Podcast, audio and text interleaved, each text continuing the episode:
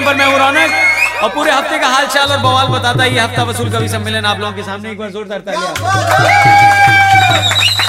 और दोस्तों, शुरू करने से पहले, शुरू करने से पहले कहना चाहूँगा, किसी महाज्ञानी ने क्या सच बात बोली है कि कुछ लोग ऐसे हैं दुनिया में जो अपनी टांगों का इस्तेमाल चलने के लिए कम और अड़ाने के लिए ज़्यादा करते हैं?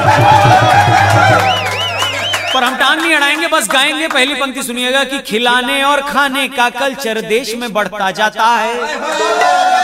अरे करप्शन में इंडिया फिर से देखो अब टॉप पे आता है।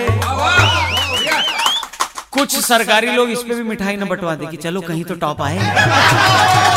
अरे इसरो वालों अब देखो साइंटिस्ट लोगों के लिए अगली पंक्ति है कि इसरो वालों के टैलेंट से हमने एक बात सीखी है कि बिना बोतल के भी रॉकेट ऊपर पहुँचाया जाता है।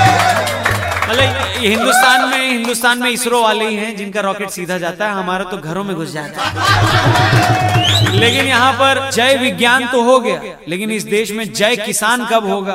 अगली पंक्ति सुनिएगा। कि कैसा माहौल बना है ये, शर्म अब हमको आनी है।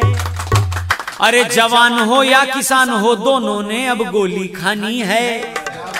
अरे किसान के मरते ही बाबा बाइक पे ट्रिपलिंग कर पहुँचे।